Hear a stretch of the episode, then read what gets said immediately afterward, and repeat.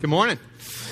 If you got your Bibles, turn with us to Ephesians chapter 2. That's where we're going to be today. As you see in our little promo, we are in a series called We Are. Uh, last week we looked at this idea of we are chosen. Today we'll look at this uh, topic of we are life. You should have got some note cards when you came in. Let me see them. If you got them, just wave them at me. So, okay, awesome. So, if you are new here, we love taking notes. There'll be a binder. Uh, we have binders out in the foyer, free, totally free, and you can keep all of your notes inside of there. We love taking notes in here. How many of you are uh, excited about Fourth of July and the Independence Day and all that? How many of you got got off of work? You're off of work for Fourth of July. Good. and everybody who's not off of work hates you. Um, they, you got off. How many are barbecuing this weekend? You, you're going to do a little barbecue. How many not barbecuing? How many are barbecued? You've been barbecued. Any any people in here? It's hot. It's hot out there. Um, yeah, I, am excited about this this weekend, and we're excited about uh, all that God does in the holidays. And thank you for taking your time this uh, this time to be with us. By the way, just so I can get it out, if I forget it at the end, after service we have Coke floats for everybody. So yeah. Yeah, you were excited about that. So whether you want a Coke, you want a float, and you want it all, you can have it all. As soon as you go out there, it is it is all there. Um, I am Excited about this series. I've loved this series. I love Ephesians. How many enjoyed last week? I hope you did. Um, this week, yeah. You won't like this week. Um, so. it's going to be a little bit different of a message, and I just need to kind of put that out there. Today's message is going to be a lot different. I'm, I'm, i usually like to communicate in a way that's uh, fun and upbeat, and, and uh, we talk about if you, if you go to church, church should be a place you enjoy, not a place you endure, and all of that. And, and, and I believe we try to do that as much as possible. But today's message is uh, a little bit more poignant than any message I've probably done in a long time. And so I just wanted to kind of prep you for that. The first 20 minutes of this message might be a little bit hard to swallow and hard to kind of take in because it talks a lot about us and, and the issues that we have in our lives. And then the last 20 minutes, we'll talk about what God has done for us. Um, so it's going to get good, okay? So you got to get get through the painful part and, and know that it's going to be in a really good part and we coming out. And so, hey, let's pray before we go any further because we need God to help us to understand His Word. So, Father, we love you. And uh, God, we, we thank you for this time. Thank you for our freedom. Thank you for this church and this beautiful day. And God, we just set aside this time right now to, to open up your Word. And I pray, God, that by your Holy Spirit, you would, you would speak to us and you would show us what we need to be, and uh, you would show us who we are in Christ today. God, thank you for all that you've done, and thank you for Coke floats. In Jesus' name. And everybody said, amen. Get a little extra amen on that one. Which, by the way, let me just say, I'm more of a Dr. Pepper float type of guy than Coke. Anybody in here say an amen? Good. The rest of y'all, get out. Um, I don't know why we did Coke. I would have done Dr. Pepper. I've had a bit of a different kind of week. Um, we've had a lot of different things going on. How many know when you, have heard the term when it rains, it it pours? And uh, I've had kind of just a, a different type of week. On uh, Tuesday, uh, I I got up in the morning and I went uh, downstairs to um, a uh, very very hot downstairs, and I went outside and and found out that my AC was not working. How many know in the middle of June in Louisiana, that's, that's forbidden? And so, and so I called up a guy that comes to our church, and he, he thankfully came over, and I went off to work and told the kids, "Enjoy, I'm going to work." And so, uh, but they they enjoy. They went swimming and stuff. And so I, I I get a call from Lindsay and says, "You won't believe what it actually was." You know, I'm thinking it's going to be some astronomical bill and all this stuff. She said, "Yeah, come to find out." there was two snakes that got up in our AC unit and got within the contact and I was like, did he kill them? Like all of them? She was like, they were fried as soon as they hit the AC unit. And so, uh, snake away and mothballs, putting all that out there. Um, and so that was the beginning of the week. And then Lindsay and I took Lindsay out Friday night, and I come home from a date, and I go upstairs to go, go change, and it's 95 degrees upstairs. I'm like, thank you, Jesus. What, a, what, like, did the devil enter my upstairs? Like, what is going on here? And, uh, and so that night we had to sleep downstairs, and uh, thankfully my kids weren't there. We, so we slept downstairs, and I thought, I'm going to turn it off, and then in the morning I'll turn it on, and Jesus will heal my AC. I had faith, okay? So I can't went downstairs. Uh, I, I, mean, the next morning I went upstairs, turned it on, went outside, and the fan's not going. And I'd love to say, like, I was, I was speaking Jesus over it. I was, Jesus help me. I was kicking it. I was punching it. I was hitting it. I gave, I gave my neighbors an entertainment right there. It was, it was a sight to behold. I was so frustrated. I'm like, dear goodness. And so I called the guy who came on Tuesday, and, uh, and he proceeded to tell me he was out of town. I was like, oh, Thank you, Jesus. Sanctification. And, uh, and so I finally got in touch with another guy, and, uh, and he's like, I'll come out there. And so he came out there. Now, you didn't know something about me just off the bat is I am what you call not a handyman. Um, I, I have no skills in the repair division. Actually, if I am going to take something apart, I don't actually know how it's going to get back together. And usually I make it worse. Then I have to call somebody to come fix not only what was the problem, but now I just made it a whole lot worse. And so that was kind of the situation. I did all that I could with the AC. That. And it didn't work and I laid hands on and prayed over it, and that didn't work either. So I got this guy out, and I said, "Hey, you know, you take a, take a look at it." Well, what I forgot to tell you also in the same time was my my uh, we had family coming in. My dad is here, and uh, my stepmom is here, and they were coming as well on the same day. So yippee! No AC, and family coming over. And so uh, the car truck pulls up, and my dad pulls up almost at the same time. I'm like, oh my goodness, we have no AC. The guy goes back for about 15 minutes, and then he comes comes to my door. He knocks on my door, and he says, "All right, you're all good." And uh, I was like, what? Like, I don't need like a new, I thought I was going to need like thousands of dollars. Nothing was working. And he carried this little thing. I couldn't even tell you what it was because I'm not a mechanic or, well, you probably don't need a mechanic for AC, but that's how bad it is. See, I don't even know what the terminology is. You don't need a repairman. And, uh, and so after I kissed him on the lips, I, um, we had a little moment there. And, um, no, I'm joking. And, and so it was, I was so relieved. And I realized in that moment, you, I needed an expert. I needed somebody who could come, diagnose what the problem was, and then give me the verdict on how we fix the issue. And, and in all areas of our lives where you don't feel like you kind of meet up to the qualifications, you will bring in an expert. If something's wrong with your car, you take it to a mechanic. If, you, if something's wrong with your body, you take yourself to a doctor and they sit down and their whole job is to diagnose the situation. You tell them what's going on, to diagnose the situation, to diagnose it properly, and then to give you the things that you need to fix the issue. Well, I bring that into the, the passage we're going to read today because I believe oftentimes there's areas of our lives where there's pain, there's turmoil, there's problems, there's stuff, there's struggles. And if we don't get the right diagnosis on what the real issue is, we'll try to fix it ourselves and probably just make it worse. And so today, as we dive into Ephesians chapter 2, I believe that if you're going to live a God first life, if you're going to live the, God, the way that God calls you to live, you better make sure how God's called you to live, and you better also make sure to know what are the problems in our lives where we not we need to avoid, and we need to make sure that God can help us in. And so, the gospel, especially in Ephesians chapter two, is one of the most accurate diagnoses it's going to give us the diagnosis of what's going on. Now, here's what happened. Last week, all of Ephesians chapter 1 was really good news. I mean, Paul came out of Ephesians 1 just so excited. 203 words, run on sentence of how you're blessed and how you're chosen and how you're adopted and how you are redeemed and how you have inheritance. And like we left yesterday, last week and it was like, awesome. I love Jesus. Well, unfortunately, though, today he's going to change moods a little bit. Because last week we talked about all that we are in Christ. Today, though, I want to talk to you what your life was like before Christ.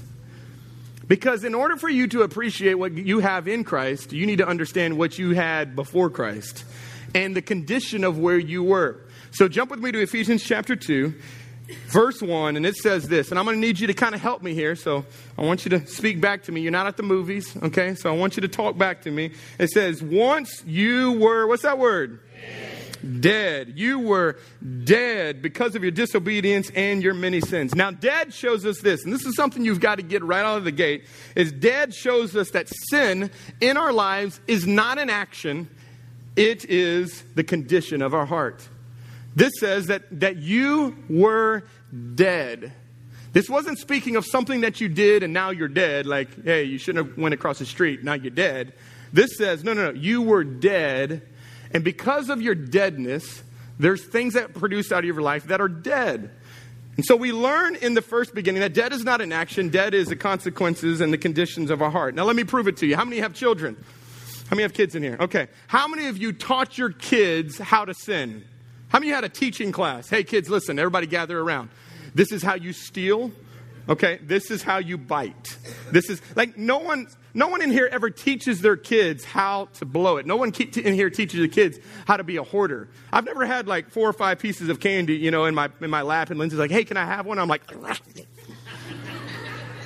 I don't do that. But you know what? My boys do. Do your kids do that? Oh, you want this pizza? Ah, okay, here you go. Like you, who teaches them how to do that? I didn't, I don't teach them. I didn't do that.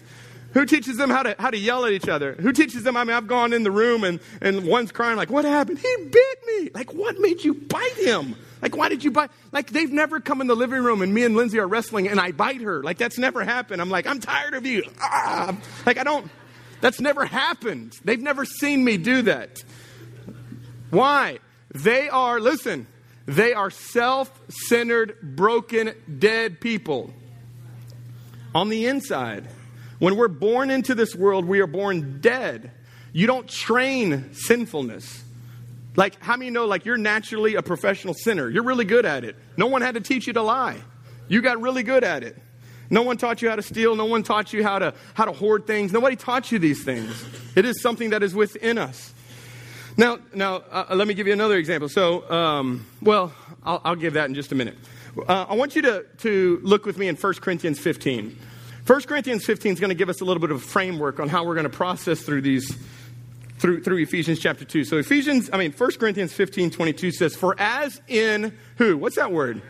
Adam. Okay, so I want you to get that down. As in Adam, now look at this. So, uh, as in Adam, all, what do they do? They die. So also in. Okay, so I want you to see the contrast here. There's in Adam, there's in Christ, and in Christ shall all be made what? So in Adam, we are dead. In Christ, we are made alive. And so here's what I want you to understand. When Jesus, when God made the world and he created Adam and Eve, the Bible said he created it and it was, you know what he said? It was good. Everything he made was good. It was amazing. When he made Adam and Eve, you know what he said? It is very good. Very good because we are made in the image of God. Everything was going great. I mean, the best place to be in the world for sure. And Jesus made Adam and Eve to commune with them, to be with them. And so he tells them, hey, listen, the only thing I don't want you to do is just don't eat this one tree. Don't eat this fruit. Everything else is all yours. Ride the lions. Have fun with the hippos. Go party with the elephants. Okay? It's all cool. Have a lot of babies. You're naked. Have fun. That's what it was. I mean, I don't, I don't know how you interpret it. That's what it was. They were naked and unashamed, people, okay? Everything was fine. You know why? Because there was no shame in the world. They were God's creation. It was, it was a beautiful thing. And so, but of course, they chose to disobey. They had the fruit, both of them partook of it. It was both of their faults, and, and sin entered into the world. And it fractured everything from that moment on. It broke everything. It broke their relationship. It broke everything. From that moment on, if you go and you read from Genesis chapter 3 for the next 10 to 12 chapters, it is terrible. There's murder, there's adultery, there's fornication, there's, I mean, there's just crazy stuff that happens from that. You know why? Sin. Sin enters the world and breaks it. So Adam had, Adam and Eve are now sinful beings. God is holy. He can't have anything to do with sin. So he kicks them out of the garden. But the good thing is, before he kicks them out of the garden, he says, Hey, listen, I know this is a problem, but I'm going to send somebody who's going to solve this, which we know is going to be Jesus. Anyways, I say all that to say in 1 Corinthians, when he says that you are in Adam, when you and I are born into this world, we are ancestors of who? Adam. And so you and I are born sinful. We are born broken. We're born dead. So when you're born into this world, you aren't just uh, some nice, cute little kid. You are sinful and you are in Adam. And the scripture says, if you don't know Christ, you will die and you will be separated from him. But the opposite is those who are in Christ are alive. So we're going to take Ephesians chapter 2, and I'm going to show you three things of what it looks like when we're in Adam. And then I'm going to come back and I'm going to give you the good news about the three things of what we get when we're in Christ. So here's the first one. Number one, we were dead. In Adam, we were dead. Now, we all understand about this idea that, that there is sin and there's sin that's inside of us. We just don't think we're that bad. We honestly think that there's a lot of people that are are good and there's some people that are bad and the bad people kind of make up for the good. I mean, we look at things in our even in our culture right now, we look at things on the news and we go, that's bad. I mean, what type of person walks into a club and kills over 50 people? And I don't care if you're an atheist and don't believe in God at all, you would look at that situation and go, that is wicked. Right? I mean, you don't, you don't even have to have a moral compass whatsoever. You could believe that there is no God, but you look at that situation and go, that's not right. There's something about that. Now, here's the problem, though, is oftentimes in our own lives, we, we don't feel like we're that bad. Okay, we're not like the 50 kill 50 people bad. We got some issues, we got some things that are going on in our lives. But we really believe that we're intrinsically good. And here's why we think we're good is because oftentimes we're comparing to others. So here's how it works because your definition of good and God's definition of good are two different definitions. Do you understand that? So, okay, let me, let me give you a, for example. So, my youngest son, Joel, who's six years old, he's a strong dude. A lot of people know him as a, as a fighter. He's a natural fighter. Um, it's really helped him with his health. But he's a fighter, like, in real life, too.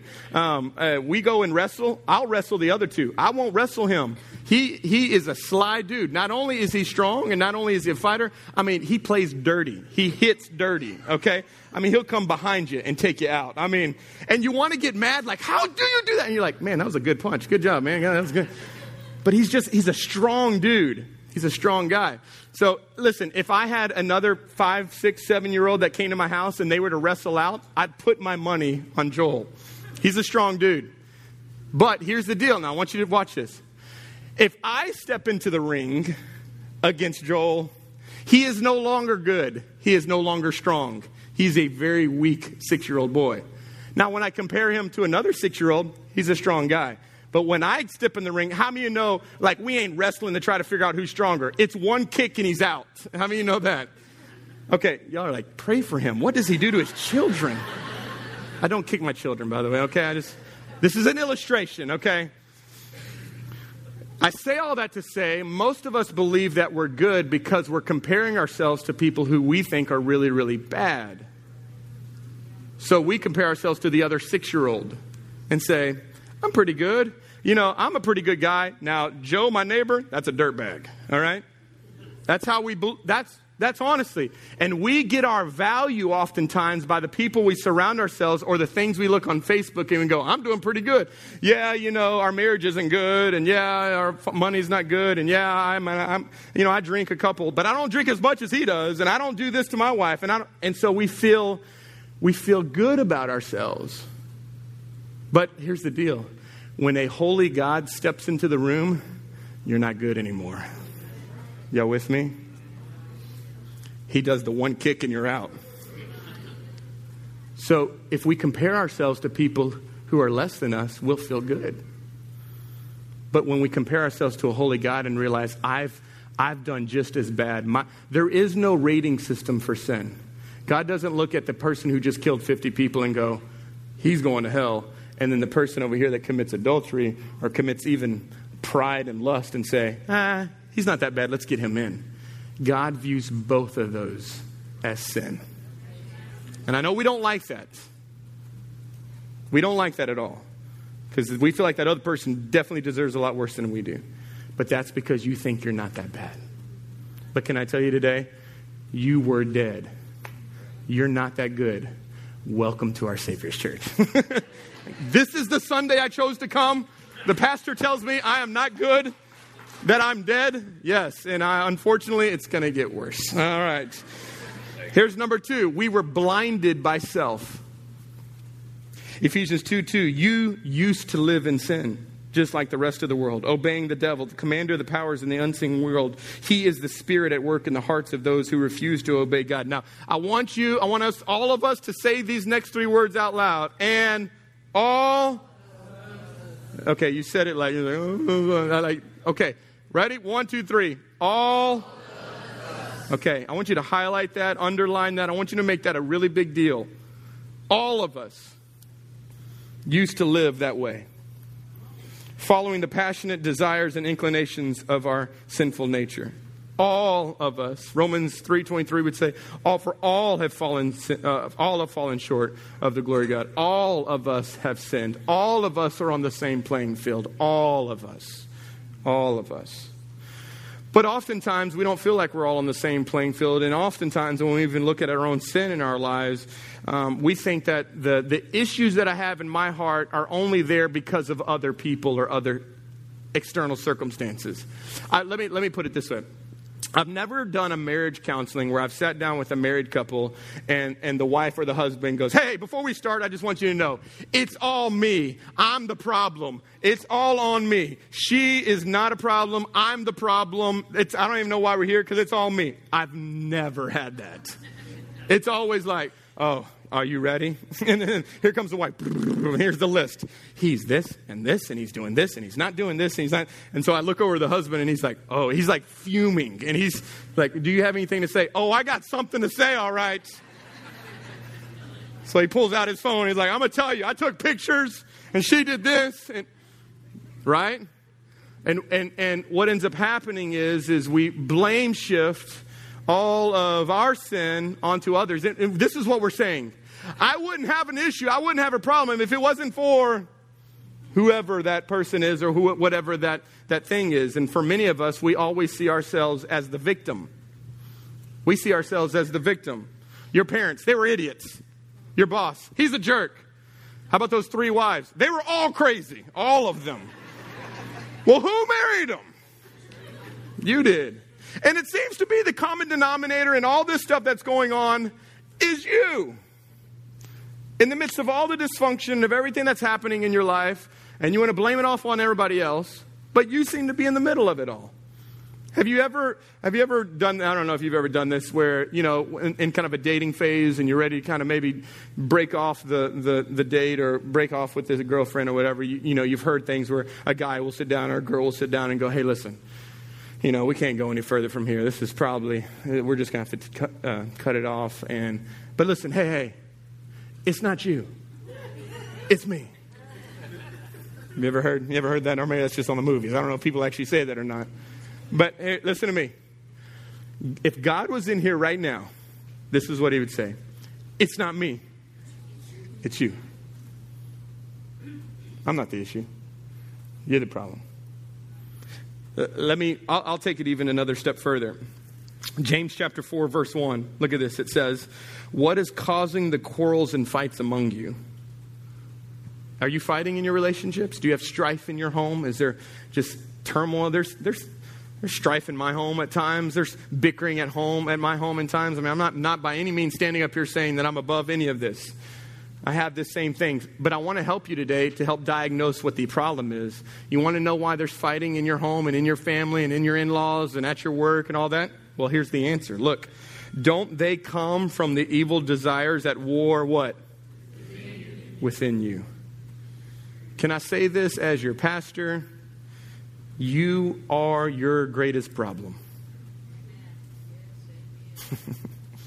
I know we don't like hearing that because we want to think that everybody else around me, my mother in law, she's the problem. My wife, she's the problem. That boss, he's the problem. No, you are your greatest problem people that really knew God and experienced God. I mean, Paul being one of those. I mean, think about it. He's in prison when he's writing this. If all, if any person could complain about the situation, it would be this guy right here. I mean, he's just trying to do what God wants him to do, and sure enough, God, by his sovereignty, is putting him in jail all the time. How many know that would give me some reason to be mad at God? And yet here we are, and, and Paul is constantly saying, you know what? I once was. This was me. I once served the enemy. I once used to live the way that I wanted to. We prefer to see our sin as an action rather than as a condition because if we can see it as an action, then we can feel like we can fix it. See, if you think that your sin is only because of what you do and not something that is wrong within you, then you, you begin to be Mr. Fixer. You try to fix this up. I'm going to fix this. I'm going to make this happen. But your sin is not an action, your sin is a condition.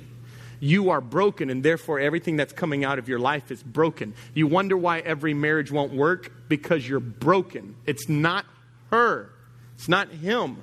You're broken. You want to know why you, you live in a constant state of worry? Because we're broken. You want to know why there's constant fear and insecurities? It's because we're broken. This is the inside of all of us. We are all on the same playing field. All right, here's number three. I told you it was going to just keep getting better and better. Here's the best one of them all. We were God's enemies. Ephesians 2 3 says, By our very nature, we were subject to God's what? Say that out with me. What is it? Anger. By our very nature, we were subject to God's anger, just like everyone else. We are children who deserve God's anger. You know why we deserve God's anger? Because we've minimized Him and we've glorified ourselves. That is what we have done. But here's the problem with this. When you read something like this, that we are God's enemies, there's something that rises up inside of you, and you're really mad at that. Because isn't God a God of love? And isn't God a God who like is compassionate and graceful and merciful? And yes, He is. He is all those things. But in order to understand the grace of God, you also got to understand the anger and wrath of God. And you've got to understand that in Adam, when you do your own thing, we often don't want God to be mad at us. Well, let me put it this way we just don't want God to be mad at our sin. We want God to be mad at everybody else's sin. Right?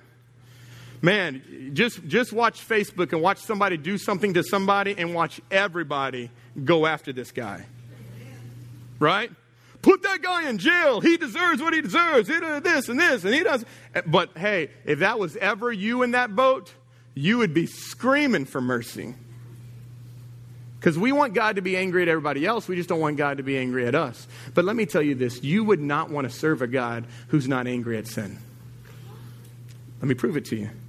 If somebody walked into your house, and I pray that this would never happen, and unfortunately, I know some people, even in our church, where this has somewhat happened in some degree, and someone walked into your house and they killed your family except for you would you say, hey, let's just love them? Let's just love on them. You know, they're adopted and loved, there's grace there. Oh my God. That would be quite the opposite. You would be up in front of that judge and those police and going, What are you doing about this? Put that man in jail. Don't even put him in jail. Put him in prison. Don't even put him in prison. Kill him. He deserves to be killed. Right? That's, that's our response. We want justice to be served.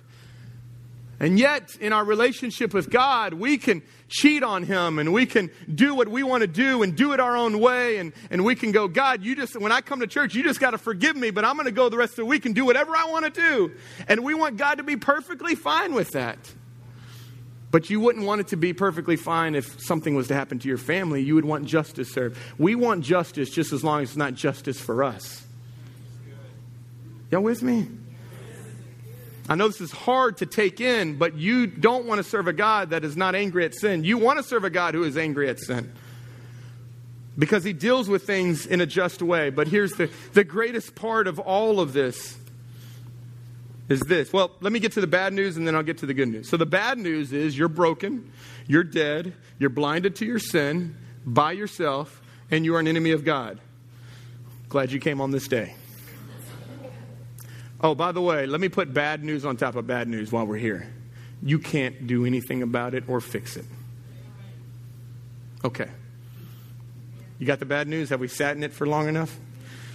So, this is the state of who we are apart from Christ. In Adam, this is us. But, well, let me put this way. You know, when you hear something like that, you would go, well, okay, so Pastor Josh, you saying we're all doomed to hell? Yes, that's exactly actually what I'm saying. Unless God intervenes. and that is what Ephesians chapter 2, verse 4 states to us. Because here, listen to me here. I, am going to read it because I wrote it down. I don't want to say it any way differently, but I want you to hear me. One way of measuring God's love is to measure the depth of the condition of the people he died for. One of the way that we measure how much God loves us is to, is to understand the type of people he died for that were dead and blind and selfish and enemies and that's what he died for and ephesians 2 4 starts with the best two words i believe in all of scripture and what are those but god come on how many you glad for that but but God is so rich in mercy and He has loved us so much. Come on, how many you know God didn't have to do anything? But He pursued you, He pursued me. Come on, if we got what we deserve, how many know we'd all be in trouble? how many know, how many know this? If, if what happened maybe even this week or this month was put everything that you thought and everything that you did was put on this projector screen for all of us to watch, how many know you wouldn't want to be in the room? We're just talking about this month, not only your lifetime. You wouldn't want to be in the room, but God, so rich in mercy. What is mercy? Mercy is God holding back what you and I deserve. They deserve hell. They deserve to be separated from me. They deserve to die. But I'm going to hold that back. And why would God do that? Well, you read the rest of the verse. Because He loved us so much. He loved us so much. So let's, let's get to some Good stuff here. In Christ. So, in Adam, we're dead. In Christ, here's, here's, here's your number one we are made alive. We are made alive in Christ. Ephesians 2 5 says, even though we were, we were what? Dead. dead. Even though we were dead because of our sins, He gave us, what did He give us? He gave us life, and when He raised Christ from the dead, it, it is only by God's grace that you have been saved, for He raised us from the dead along with Christ and seated us with Him in the heavenly realms because we are united with Christ. We were dead, and how many you know dead people don't do things? Dead people don't respond. Dead people don't clean themselves up. Dead people don't walk to God. Dead people don't get things together. You are dead in your sins, and God makes you alive. Let me ask you this How many of you did something to contribute to your natural birth, your birth? How much did you contribute to the process? Nothing other than maybe cheering mama on. Go, push, mama, push, push, mama, push. Okay, when you think about your contribution to your natural birth, there was really nothing to it, okay? Okay, your mom and dad did all the work. Well, your mom did the dad really didn't do anything. Um, he, mom did most of the work here, pushed you out, and here you are. And guess what? Just like you didn't contribute anything to your natural birth, you also didn't contribute anything to your spiritual birth. God did it all. He did it all.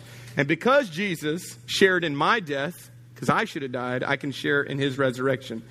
Now let me let me switch gears here. How many of you would would die for your children or your your spouse? Raise your hand. How many would die? Okay. Some of you had to think about that for me. Like, which child are we talking about? Are we talking about number one or number? Depends what day. I mean, I don't know.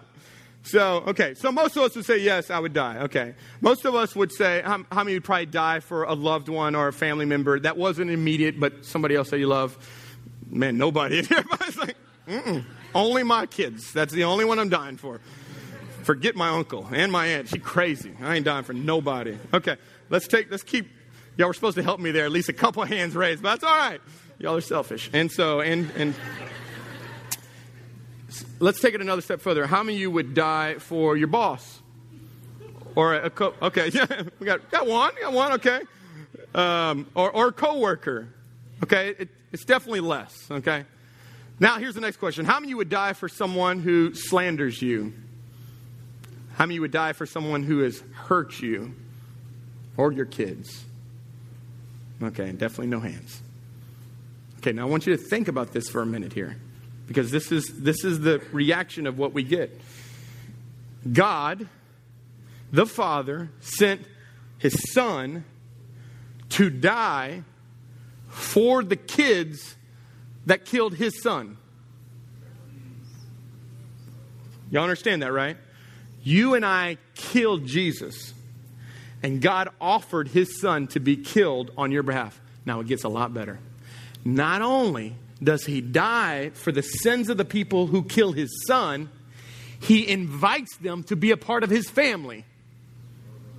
So think about this. Someone comes in your house, kills all of your family. And then not only do you, let's say he kills all your kids, and you and your wife are there at the hearing, and the, and the judge says he's going to die. And your husband stands up and says, Hey, oh, oh, oh, I'll take that. I'll die for him.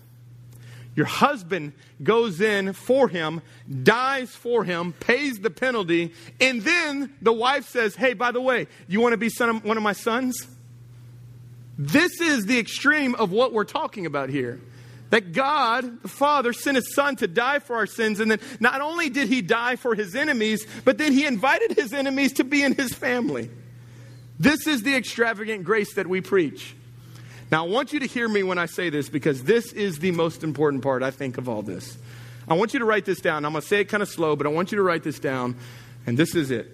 If God did something so huge for us when we were an enemy, how much more will God do for us now that we're in His family? Think about that. If God loved you and chose you and gave you life when you were an enemy, how much more do you think God wants to do for you now that you're one of His sons or daughters? Wow. So we were dead in Adam, but we are alive in Christ. Here's your second one so we were blinded by self in Adam, but in Christ we are saved by grace. Ephesians 2 8 through 9 says, God saved you by his grace when you believed, and you can't take credit for it. It is a what? What is that word? What is it? It's a gift from God. Salvation is not a reward for the good things we have done, so none of us can boast about it. Isn't it humbling to admit this? I think it's humbling to admit this that Jesus came to save you from you. Jesus came to save you and I from ourselves. That's what he came in to step up. This says that salvation is a gift. Now, if you want to write this down, salvation is a gift you receive, not a paycheck you earn. So much of religion has made salvation to be something that you earn. Hey, you did a couple bad things? Well, just do more good things and you're good in. But if you've done one bad thing, you're out, no matter how many good things you do. So salvation is a gift that you receive. You don't buy a gift, you receive it. Nobody gives you a gift on your birthday and you're like, hey, how much can I pay you for that? No. You receive the gift. You don't earn it. And salvation is this, according to Ephesians. It is a gift for you and I. Now, here's the deal this gift is waiting for you. And if, if, um, if you invite me to your birthday party, I just want to go ahead and forewarn you what you're going to get. If you invite me to your birthday and, and, I, and I am to come for your birthday, I just want you to know I am a terrible gift giver, okay? Um, the way that I give gifts is I go to Walgreens, and there's a little area right there, not the dollar ones, okay? There's an area right there that has gift cards. Come on, how many you thankful for gift cards? It has changed the way we give gifts, okay? Like now you don't even have to think about it or even show that you even love them. You just buy a gift card. You don't have to care. No, that's sad, isn't it? But it is what it is. And you run into Walgreens or CVS. Have you ever noticed that when you go to Walgreens or Walmart or CVS that all of these gift cards are right by the checkout aisle? You know why they want you to do that? Because they, they want you to buy the gift card. Now, here's, here's the key part, though. In 2015, over 1 billion, with a B, billion dollars were not redeemed in gift cards. 1 billion dollars. How many of you know all of those shops want you to buy gift cards? They want you to buy gift cards because you know why? They know you won't redeem it. You'll lose it, you'll forget about it, you'll, you'll use half of it and then throw it away. Something will happen. And of course, statistics has proven $1 billion of gift cards have never been redeemed in 2015. If you give me a gift card, I'll redeem it all. I just want you to know that, okay? It'll never go undone. I'll, I use every penny of it, okay? And so, but here's, here's, here's where I'm getting at. The Bible says that salvation is a gift and it's given to you. But just because you received the gift doesn't mean you redeemed it. Just because you understand salvation, just because you know about salvation, doesn't mean you're saved. Nathan, bring me a chair up here real quick. Let me, let me show you something real quick. So, I, I, want you, people ask me all the time, well, how do I know if I'm saved? How do I know if I've had enough faith to really believe in Christ? I want you, take a seat. So I want you to imagine, I want you to imagine that this seat right here represents alive in Christ. You are saved. You are alive in Christ. Now, whether you believe it or not that this, this means that you, are, that you are saved, it doesn't change the fact that if you want to be saved, you, this is what it is. You can believe it or not believe it, but it is what it is. So the question, though, then begins to ask, because people ask me all the time, man, I don't remember like when I prayed the prayer, and I don't remember like what the date is, and I don't remember what all this is. Now, here's the question At what point did he decide to sit in the chair? I don't know, just a minute ago. But how do you know that he's got faith that he's in Christ? He's sitting down. You want to know how you know if you're saved? You're sitting down. God doesn't care about whether you know if it's July 22nd at 7 p.m. That's not the issue. The issue is do you believe in it and are you sitting down? And if you're here and you believe that Jesus has paid for your sins and that you were dead and you were blind to yourself and that you needed Jesus and you're sitting in that, you are saved. That is the good thing. Thank you. Okay, you can take a chair with you. Let me give you the last one, number three. We are God's workmanship. So in Christ, we are what? We're God's what? We're God's enemies. And but in I mean in Adam we're God's enemies, but in Christ we are God's workmanship. Ephesians 2:10 says we are his workmanship created in Christ Jesus for good works which God prepared beforehand that we should walk in them. Let me just say this and I'll, I'll, I'll move on. You are not saved by your good works, you're saved for good works. We don't believe that if you do enough good works, you'll be saved and God will let you in. We just believe that if you are saved, you'll want to do good works. You'll want to bless people. You'll want to help. You'll want to serve. You'll want to do things out of the abundance of what God has done for you. You'll want to do it for other people. So this is, this is where we're at. Let's recap. In Adam, we were dead. We were blinded by self, and we were enemies of God. That's who we were. But if we believe in Christ, that Christ came and he conquered death, hell, and the grave, and he took our sins on the cross and he paid them all, and we put our faith in that, then we in Christ will be made alive. In Christ, we will be saved by grace, and in Christ, we are God's workmanship. Would you stand in this place?